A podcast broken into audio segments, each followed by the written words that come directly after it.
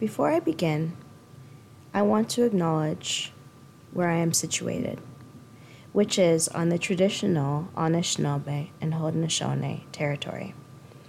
To acknowledge this territory is to recognize its longer history, one predating the establishment of the earliest European colonies.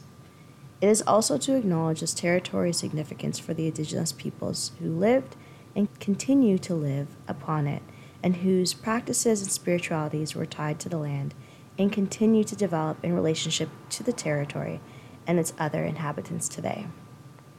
I recognize my own history and how it places me in the structure that is still heavily influenced by colonialism.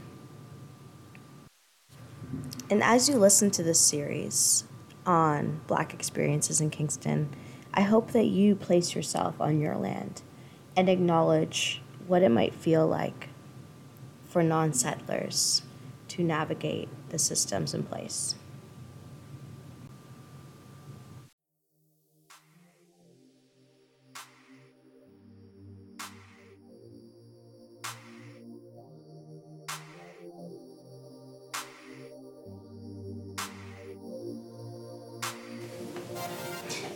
Welcome back to another episode of Kingston the Black Experience.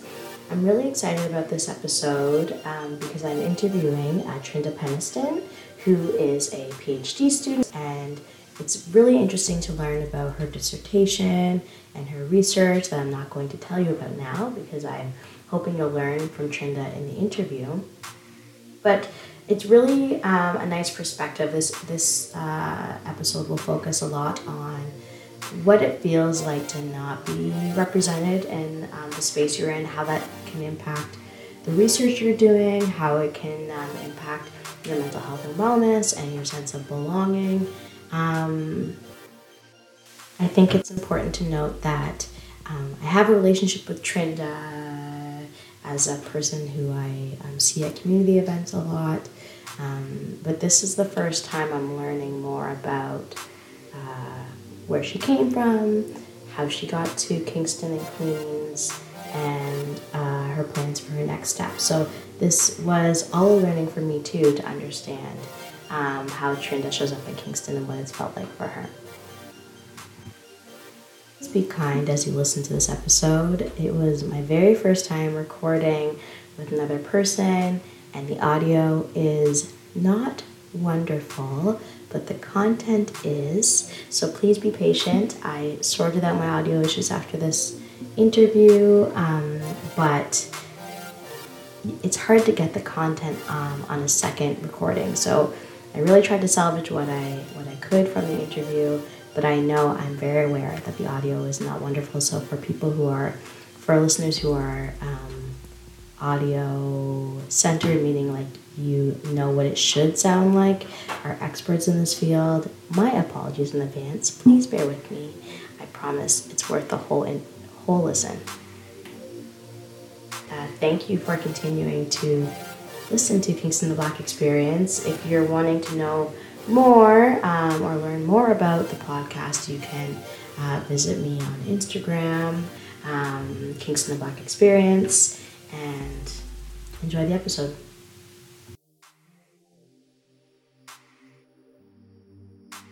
Welcome to Kingston the Black Experience. Thank you so much for doing this. Thank you for having me. It's my pleasure. Tell me about yourself. I'm Trinda Penniston. Um, and about me, well, this is, this is this is always an interesting story because I usually dive right into like my student identity. Like I'm a PhD student here at Queen's University, and then I'm like, wait a second, I don't want that to be my whole identity. um, but a little bit more about me is um, I have an identical twin sister, and she's my best friend. Um, unfortunately, back away at home. I consider myself to be a nerd. I play Dungeons and Dragons. I watch anime. Like I'm super into all nerdy stuff. Um, I'm also a student here. And what else? What else? What else? What else? Oh, I don't know. What else can I tell you? Yeah. Well, tell me. You said back home. So where is that? Tell me about that. So back home to me is Winnipeg, Manitoba. That's where I was born and raised. Right. Before coming to Kingston to do my degree here. Awesome. Okay, so that is really good perspective to know, you know, where you're coming from and what brought you here. So tell me why Kingston, why Queens? Mm-hmm. So I came to Kingston just because of Queens. Mm-hmm. I was doing my undergrad in psychology in Winnipeg at the University of Manitoba. I knew I wanted to be a clinical psychologist. Um, I submitted grad applications, multiple rounds of graduate applications, and as you know, they are really tough. Sometimes you don't get in the first time. Um, and consistently, I just did not get into clinical psych programs until when I applied to Queens. My supervisor really wanted me in her lab, and she said, Would you be willing to accept an offer if it was for a social psych program instead?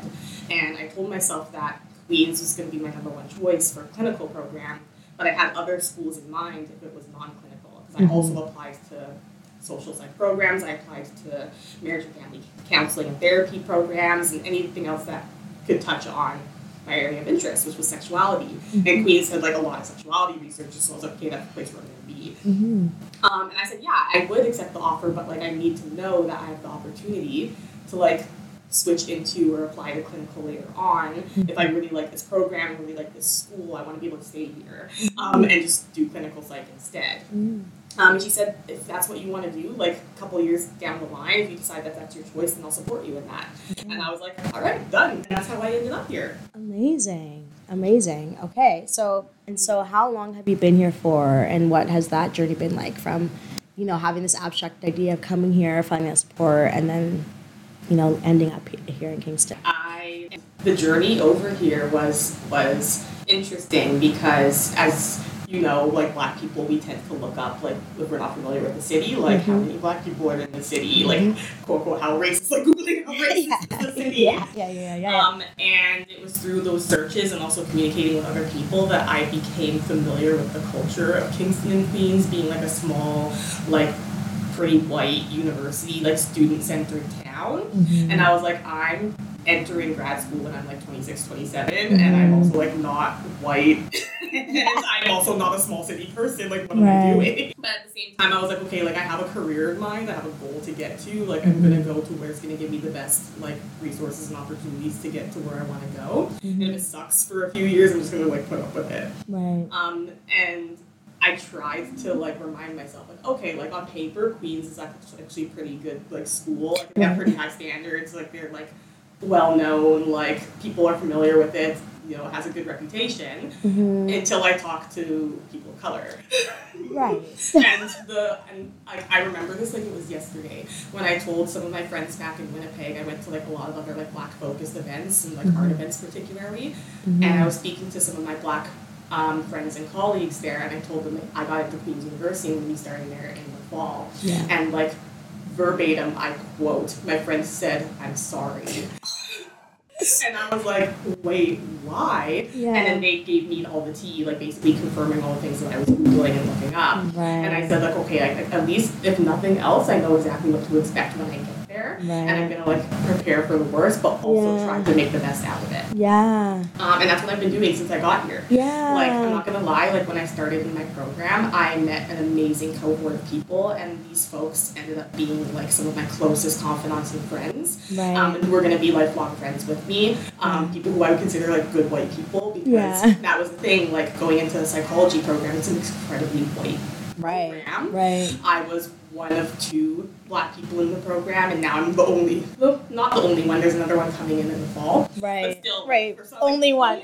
Only one. okay, now two grades. Right. Um, oh my goodness. So like, despite finding my people, I still am expecting going into like this program. Like I expected coming in thinking that I was not going to make friends. Right. And I was just going to be lonely and isolated. Right. And I got the best possible situation. I was like, okay, I made some really good friends. But despite finding my people, mm-hmm. I still felt like a severe sense of loneliness and isolation mm-hmm. that was like very different from what I expected. Like nothing right. I've ever felt before. Right. Um, because it felt like really weird. I was like gaslighting myself. I told myself like, how am I still feeling like this severe level of like loneliness and isolation when I have super good friends, super close friends, and going out like every night, um, or not every night, but you know, close enough. It was something that I never really understood and didn't know how to deal with mm-hmm. until I had to deal with it. Yeah. Um, and then since then, I've just kind of like grown and built my community and mm-hmm. maintained those friendships, tried to find other friendships, kept in close contact with folks back home in Winnipeg. Right. Some of them have moved to Toronto recently, okay. so now they're a lot closer. Amazing. And it's just become a lot better since then. Amazing. Amazing.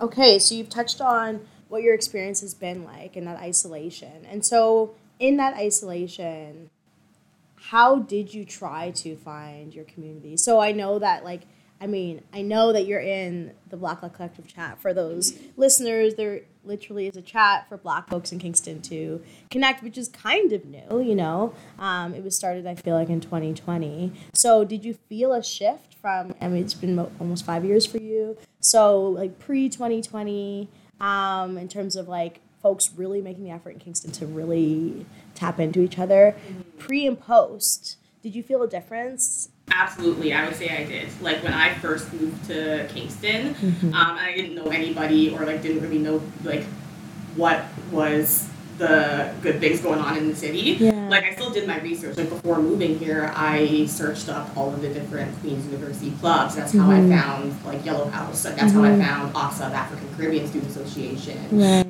And through them, then I just kind of learned more and more about other groups. Mm-hmm. But I still felt a sense of disconnect because a lot of them were like very like undergrad focused. I'm like, I'm not an undergrad. I'm like almost thirty okay. Mm. It was still something that gave me like at least like a small or like closer sense of community than what I expected to have. Yeah.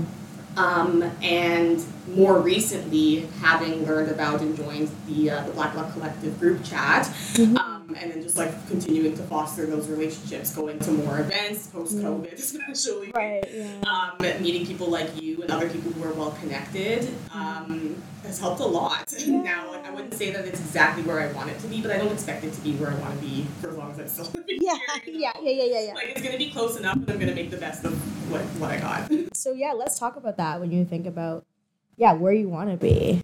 Mm-hmm. Uh, when you're done, are you going to flee? Like what happens with many black folks that come through Kingston? Yeah. Transients.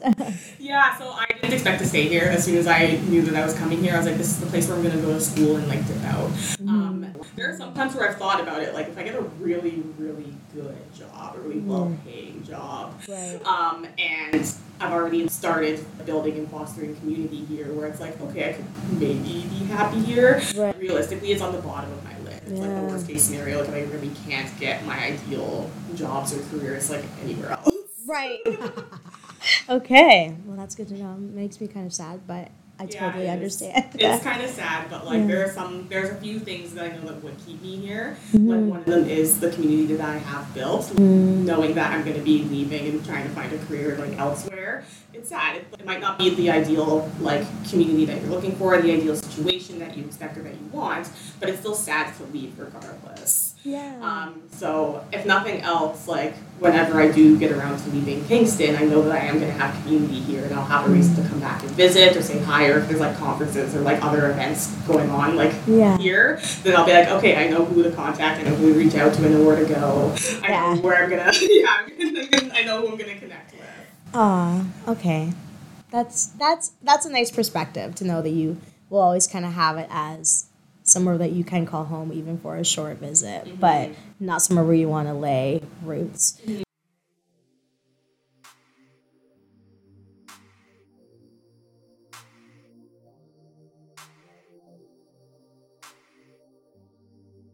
So you talk about career, and I know that you're working on your dissertation. So yeah, let's talk about that. Let's talk about what it's been like navigating that because your research is so specific mm-hmm. and specific to the black community and yeah, what that's felt like in terms of next steps and where you feel like you are going to thrive in the work that you want to do after Queens. Mm-hmm. Yeah, so with my research it's been tough because I kind of went in with the expectation that it wasn't going to go as I planned when I joined her lab. She does a lot of sexuality research. She looks at sexual response and sexual psychophysiology. Mm-hmm. Um, and when looking at sexual responses, people are watching sexually explicit videos. Um, essentially just like examining their physiological responses to different sexual cues. Um, but the thing that I noticed pretty consistently in her lab and that I've noticed more through other people's research doing the similar kind of like same things is that all of the videos and images and all the essentially all the visual cues that they're looking Right. at are depicting like white people. And I was like, okay, so I have ideas of what I want to do, but like we need to. I can't use this. if I Yeah. want to do what I want to do. Right. Um, and so I had a conversation with her. I said like, hey, like a lot of your like like research materials that you're using is like very like white centered, white focused, and this is the idea I want to pursue. I want to look at like black women's sexual responses. I want to see how responses like change or fluctuate when they're seeing mm. people who look like them mm. compared to when they're watching the typical things that we see in media, which is like white people, white content. Mm-hmm. Because I expect to see some changes and fluctuations that are going to be different than what we see in white people when we right. look at them and their responses. yeah. And she was like, all right, let's do it. yeah. But Right. but. But- We're in Kingston, Ontario. right. Where Right. it's like, where are you going to get a large enough sample size, like with the 10 plus black folks in Kingston? You know? Ten plus. At the time, really No, she legit, she legit yeah. Google like Kingston, Ontario, like black population to see if it was even feasible for me to do my research.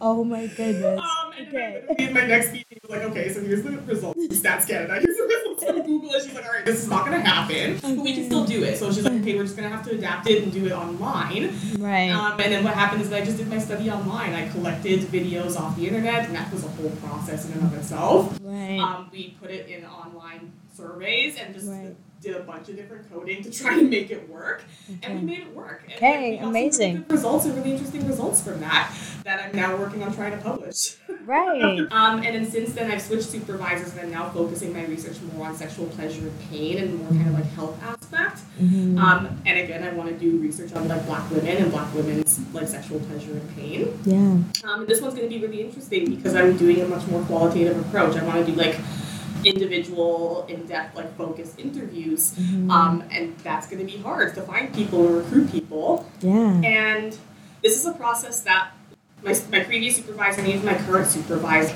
they know how to do this work. They're the experts in their fields.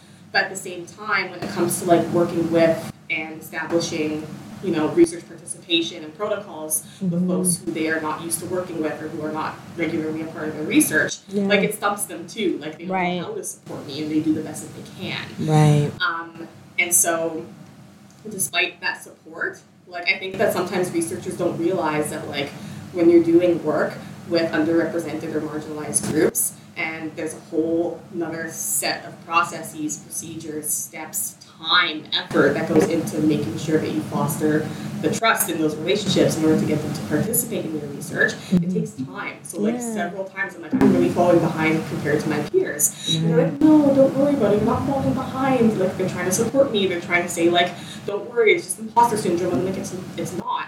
Like imposter syndrome is actually like a real thing for Black folks. Like mm-hmm. We don't have representation on our campuses. So the evidence that we're seeing that we don't belong or that we're not welcome is very clear to us. Like we're seeing it and it's really penetrating our experiences, Yeah. our emotions that just white people just don't experience. Yeah. Like I'm not saying that white people don't experience imposter syndrome, they really Right. do, but it's just it's very different. Yeah, we're we're devalued by the absence of our pre- like of our presence, Mhm. basically. Like And that, that works as evidence to really like essentially corroborate the imposter syndrome that we're feeling. Like Right. it's not just the syndrome. Like right. are really built to keep. Yeah, Like, literally. And so we've had to like fight and elbow to get here, and so because of that, means a lot of us haven't made it here, and Exactly. And and that makes it harder for me to do my research in that sense. yeah, yeah. So it literally is an uphill battle. Yeah, and so Yeah. I'm still working on it. Like I don't have my dissertation started. I Yeah. haven't really written it yet. I'm still in the works of getting it off the ground, but Right. there eventually. And it might not work out to the way I want it to, but Yeah, it'll get close. you're you're so positive. I and I you know I I love that because I I think like that is really the only way to power through. Mm-hmm. And this conversation around resilience is always so difficult because you know we no longer want to be resilient. We want you know me and my friends are always just saying I just want to live a soft life. But like the systems actually mean that we do need to be resilient. And so but it's like we want to be in systems that don't require resilience in terms of like you needing to go out and dig deeper on the representation in your own research mm-hmm. whereas some of our peers would not need to do that when i say peers i mean folks that don't look like us yes. would not would not need to do that and so they kind of have this ease and like that literally is a system is having the ease of just focusing on the work instead of coming up against boundaries that have been set to make our work more difficult or the questions that haven't been asked because you're the first one in the room to ask those questions right um, and that is really hard and so you kind of fight up against like this model mon- minority thing where mm-hmm. you know like as i was talking to a student yesterday and she was like you know i said i've reached this point in my life where i realize i mean this sounds ironic because i feel like i try to do a lot of things like including this podcast but i realize that i don't need somebody else will do it and you know she said but they won't do it but they won't. And so when they don't, that stresses me out. And so some folks in communities where there aren't uh, there isn't a lot of representation, how they're just exhausted from trying to shove that equity, diversity, and inclusion lens into their work that's like never seen it before. And it really shouldn't be their responsibility. And it shouldn't have been your responsibility. But I mean, you're I love that you've like found a way to just harness it and move forward with it and kind of find the gaps and it's informed your work and your work is to be so enriched by it. But it's so unfortunate that that's what's had to happen, yeah. right?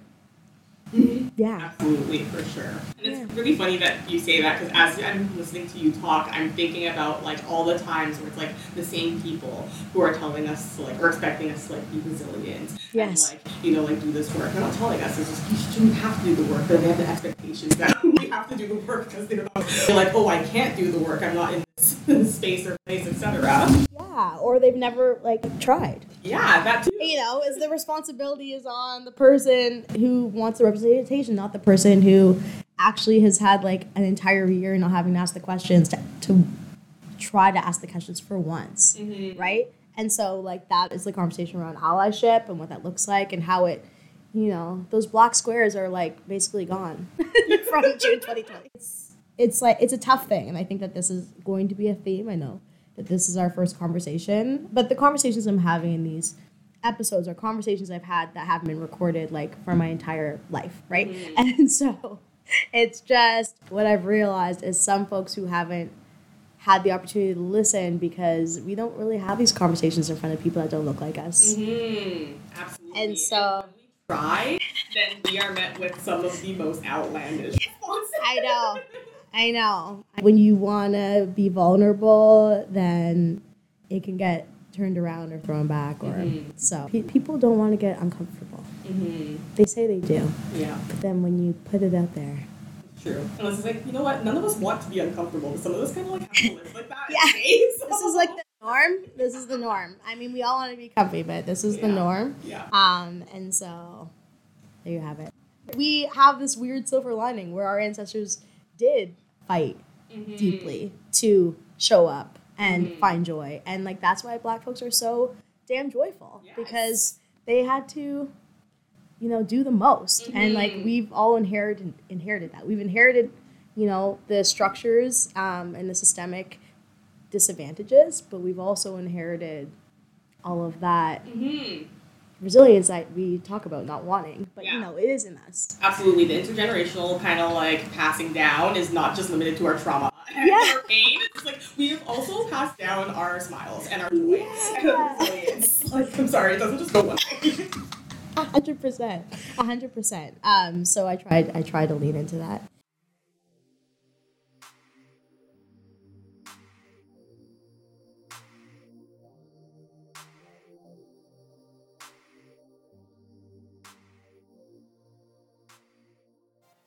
And so I know that you want to touch on dating just a little bit because this is another conversation that doesn't often happen in terms of like what that feels like and it is my blind spot you know i i left kingston mm-hmm. i met my husband outside i mean my husband is white but i met him away from kingston yeah. in a different environment i we've been together for 16 years so i never had to do like wow yeah I never had to do Tinder or mm-hmm. you know or like Bumble or any of these things. And I talked to my girlfriends who live in the GTA about those things, but I don't really tap into what that looks like mm. in Kingston. A few people I've talked to, but yeah, if you if you want to touch on that, I think it's a really interesting and important perspective. hmm So this is something that's very like near and dear to my heart. Something that I'm very passionate about. Yeah. Because I think the like dating black experience is something that's very very different compared to non-black people. Not just white people, but like also Mhm. like other like non-black people of color. Yeah. And, and particularly for black women too, Mm-hmm. because the dating experience is something that I think is like all of us like know about, like something that we've been maybe talking about in silence and secret for like many, many, many years. Yeah. But like it's something that I'm starting to recently see in more research as well. Okay. Like I'm really interested in the topic or the phenomenon called sexual racism, Okay. um, which is very like new and empirical kind of research. Essentially, what it is, how it's been defined, anyways, is the rejection of a person on the basis of their like racial ethnic background. Right. Um, and this is something that is a common experience, I would say, for Yeah. Black women. Yeah. Um, in research, it's been talked about very largely in the context of online dating, Mm-hmm. particularly as it applies to like men of color, Okay. queer men of color, because this is also very like pervasive in the queer community as it affects queer men Mm-hmm. um, of color. Right. Um, I would say that it goes kind of like both ways. It's not just on the rejection of a person on the basis of their like race or ethnicity, Mm-hmm. but also the fetishization of it. There are people who like really are like out in these streets trying to like catch a vibe with us, Right. purely based on stereotypes about what our sexualities and our kind of dating experiences are like. Yeah. And I think that that's something that would probably apply like very largely here in Kingston as well as other places where it's a largely like white centered, like very large white community. Um, but even without that, then it's, it's pretty pervasive Yeah. because maybe some people might have seen this in recent articles, but like dating websites like you know Grindr, um, Facebook dating even have started to release data and statistics to suggest that at least in the heterosexual realm, I should say, Right. Right. that black women are the least desired, the least swiped on, the least contacted, Yeah. the reje- the ones who are rejected the most Yeah. as potential dating um, and sexual partners. Right. Um, but even when we are, um, you know, desired or reached out to or approached, it's like, do we know whether people are approaching us genuinely for who we are as people, or is it because they kind of just like are hypersexualizing us Yeah. and think that we're gonna like do a good Yeah. work for them? Yeah. You know? Yeah. Yeah. Yeah. Yeah. Yeah, and this is something that like I I've experienced myself that I have felt myself because even if you don't experience it directly, Yeah. it's the it's the perception that you are not desirable as a person that people don't believe that you are desirable because Yeah. we are aware. We're aware of how people treat us. We're aware of how people see us. Where people are telling us directly. Like if you go on Grindr or on like dating websites like today you will see people put directly in their profiles Yes. that they don't date like Asians they don't date Good blacks etc um but it's viewed as like a preference I'm doing quotation marks. Yeah. Like people are justifying this as like a oh it's a preference Yeah.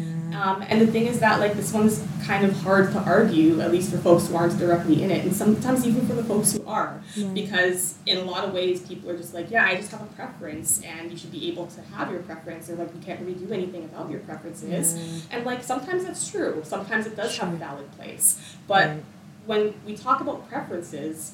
Then, like, we really have to dig deep and like ask ourselves, like, okay, like, what exactly? What's it fueled by? Yes. White what is it supremacy? by? What is it? Yeah. Like, I'm sorry, but like if you're saying like, oh, I have a preference for like white people, Mhm. then like that's different than actively rejecting and denying an entire population of like black or Asian or otherwise. Yeah. Like that's not a preference. That's like straight up rejection. Like that's Yeah. straight up discrimination. You're completely excluding an entire population, an entire community. yeah. It's no longer a preference when you're doing that. right. Um, and then even if it actually is just a preference, like yeah, I'll date a black guy, but there's the but. right. Like, how much are you really digging for and looking for people who kind of like fit as close as possible to. Eurocentric standard of beauty, the European kind of like stereotypes, Yeah. or as I said earlier, like the opposite. Like, how much are you like really like sort of like snow bunnies, like the ones who are like actively seeking and only dating, like for example, like I'm gonna just put black men, like a black Sure. men, because they're like, oh, I just won't date like other folks because, and then they just start listing off stereotypes. Yeah. And then like what that does to us is that like you know for people maybe in Kingston for example in a place that's primarily white or where there's not a lot of like other like black people or people of color in the community, Yeah. we are constantly like second guessing and questioning like our desirability Yeah. people. Yeah. Um, and the people who do approach us, do they actually like me? You know, etc. Yeah. Yes. Yes. Yes. Yes. Yes. I think you know, and so I should even preface. You really triggered a lot of memories, really, for me as like teenager, a teen, a black teenage girl in Kings. What that was like to have, you know, my boy, my white boyfriend's friends say, "Oh, what's it like dating a black girl?" You know, and it's like, um, what?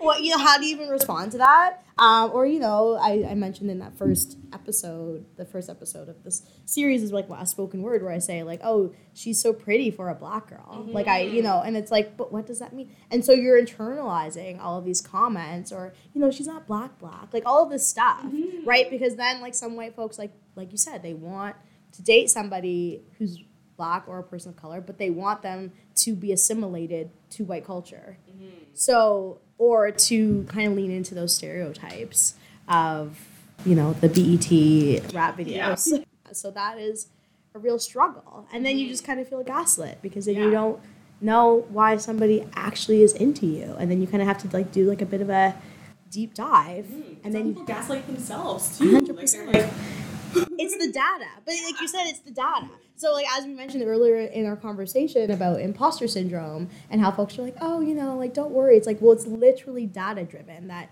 um, people don't prefer a black woman. Like it is in the numbers. And so like what does that actually look like and why are folks making these choices and like how do you navigate that? mm-hmm. Because like avoidance. A lot of it ends up being avoidance or like fear going into the dating world, um, Right. loss of confidence, like just all these negative impacts and effects that we Yeah. literally have to fight so hard. This is like we have to like fight to have confidence, but then at the same time, if you're too confident, black girl. Right. then, you right know, then you're aggressive or you're yeah and then it's like oh she's too much and it's like well actually i'm just fighting every single insecurity that's been ingrained in me because i know what the truths are Mhm. yeah Yeah. yeah damn. So yeah tell me again why you're not staying here just kidding oh my goodness this applies, it doesn't just apply to small white towns either. No, like as no. you know, or as you've seen, even Yeah. like the, again, the data is there. Like dating websites have released this. Like other black men also like are not mm-hmm. swiping on black women and Right. or contacting or approaching like black women like we're at least desired within our own community sometimes too. Yeah, I was actually listening to a comedian where she said, was it Issa Rae or was it like the Black Comedy Sketch Show? I can't remember which comedian said this, but basically she was like, "Oh, it's in Issa Rae's book, uh, Awkward Black Girl," where she says, you know, all because Asian men are also like showing up as at least desired. So she was like, Yeah. "I just think we should like have a." All Asian men date all black women, and like we, the, the least desired come together and unite.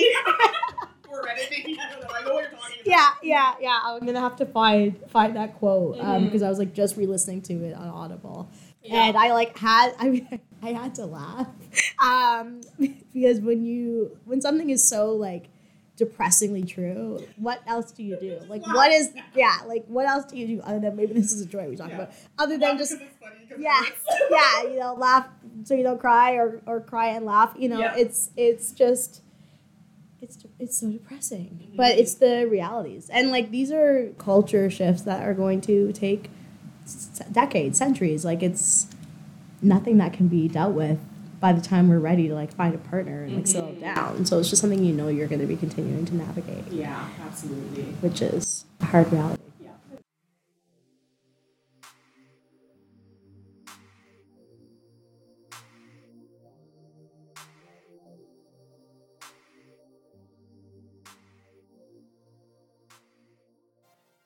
Looking back at young Trinda or looking at future students that look like you going into specifically your program that is so homogenous, what is your advice to those folks in terms of like trying to navigate Kingston? My advice might not be the best because my advice is generally to go out and find your people, do Yeah. the research, find your communities, find the spaces on and off campus. Um, if you don't have the people in your programs in academia, especially in like largely predominantly white like academic spaces like Queens, then go outside of the academy and find the people who are not in academia. Like some mm-hmm. of my best and closest friends are not in academia, and it's like the absolute best to be able to have normal non-academic conversations with people. Right. But at the same time, I'm coming from the perspective of somebody who's like a major extrovert. I like to go mm-hmm. out a lot and I like am energized by the presence of other people. So this is really hard advice for people who are much more introverted or like to be in isolation or like need to have their own, you know, solitude in order to recharge. It's so much harder for them to like build make the time to do that if it's just not a part of you know what energizes them or yeah. may even drain them. Yeah. So for the more introverted folks, I don't know what to tell you. I'm sorry That's okay. that. don't be sorry.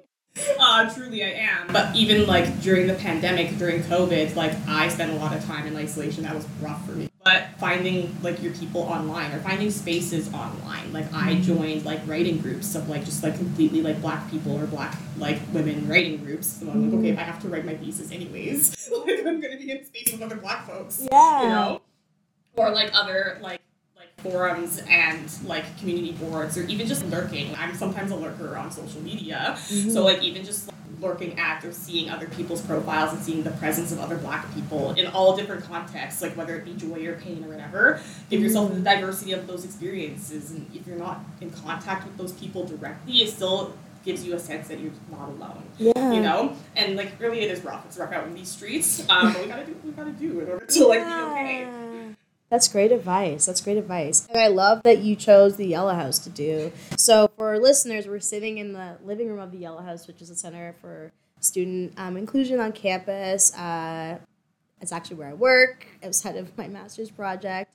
And this is the dream is for to have folks say like you suggested let's meet at the yellow house. I haven't been there in a while. Mm-hmm. um, and it's a game i feel like it's a game changer. Mm-hmm. honestly just finding out about this center was amazing because this was one of the first places of contact i made when i came to queens. Um, and it was for i think it was a i don't remember if this was oxa or just yellow house independently but it was for food sunday oh, event nice. um, where i was like oh my gosh i can actually go and eat caribbean food yeah. with other caribbean and african folks um, or afro-identified folks yeah. Um, and it just felt like home home away from home.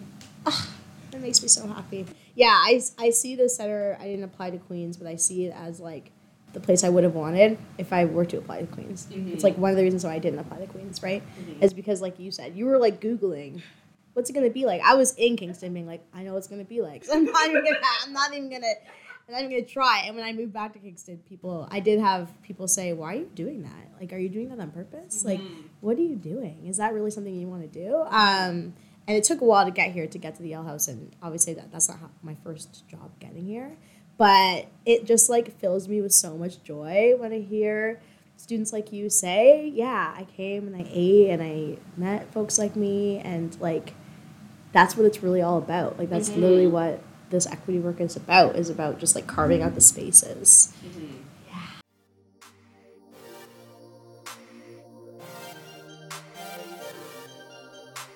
is there anything else you want to add? I feel like we touched on a lot of things. Like you touched on your dissertation, which is incredible. Um, your experience moving here. Um, which honestly, like when you say Winnipeg, like I don't think black folks. no, I'll admit no.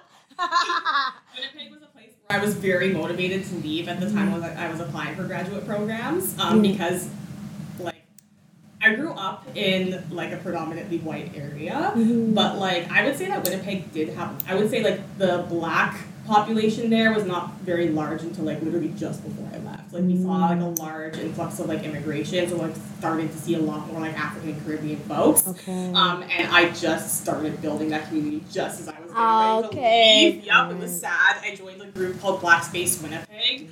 Um, and I wish I knew about it sooner because that would have been maybe one of the things that would have convinced me to stay in Manitoba. I wasn't staying in Manitoba anyways. There wasn't like a lot of sexuality research going right. on there. Yeah, that's fair. Um, but yeah, I was like, man, I can't believe I built this community and then like dipped. Yeah. um, but again, it gave me a reason to actually enjoy going back. Um, but I will say that like I that I would say that there is like a large diverse population there. It's not. It is a predominantly white city, but it's also like has the largest indigenous population. There's a large community of like Filipinos. Um, so I grew up with not very many black friends, but I also had very few white friends. So I still felt like some sense of community and had a lot of diversity and diverse experiences. Got to try and be immersed in a lot of different cultures and like foods, and food is so important to me. Yeah, same. Um, and also Winnipeg has something called Folklorama where it does have like just two weeks of straight up like all of the different communities and cultures in Winnipeg kind of just coming together for two straight weeks and showcasing their cultures and different aspects of their cultures. And every year, like that's something to look forward to. Yeah. Um, so I was just like, I did still feel a sense of like racialized or like BIPOC community there, despite not being within like a deeply like specific like black community or black spaces until just as I was getting ready. So it was still a different experience compared to coming here, where I'm like, oh my god, all of my friends are white now. How did this happen? Where am I? Get out. Yeah. Okay. Okay. Yeah, that's really important perspective, I think, because sometimes I think that folks who come here and they come from already being the only one come here and they're like, I know what this is gonna feel like, versus folks who come from yeah, you know, like the GTA or Rexdale. Rexdale is actually like kind of where I lived when I was mm-hmm. I um, was on North Campus for Humber. I went to Guelph Humber. So for me, it was the opposite. Like I got to Humber and I was like, whoa, whoa, I'm blending in. So that's like such an interesting perspective that you know mm-hmm. you it wasn't all black folks, but you still did have that diverse perspective, which we know that like mm-hmm. these diverse perspectives are like what makes us all thrive. And so it, it always feels like a missing piece. Mm-hmm. Um, okay, that's really good to know. Mm-hmm. Good per- good context into how your experience shifted. Very much so. And a learning for me on like what Winnipeg actually is like because I've never been out that way. Mm-hmm. I mean, not a lot of people go. That Yeah. yeah. fair. Fair. Okay, well, Trinda, this has been amazing. Thank you again so much for having me. Thank you for yeah for being willing to talk about your experience and you know have it recorded and shared on um, platforms where you know you don't know who's listening. So I really appreciate. Um, I think I think folks are going to get a lot out of this conversation. Honestly, I did um, personally.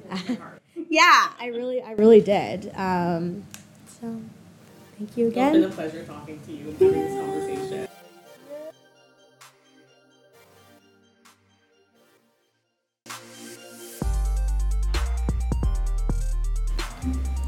Once again, my name is Tianna Edwards, your host of Kingston, the Black Experience. I hope you've enjoyed this episode. I really appreciate you listening, and I look forward to you joining next time. If you're on Instagram, you can find me at Kingston Black Experience for the latest updates. Feel free to send me a DM there, or you can email me at 18tre at queensu.ca. Until next time, take care.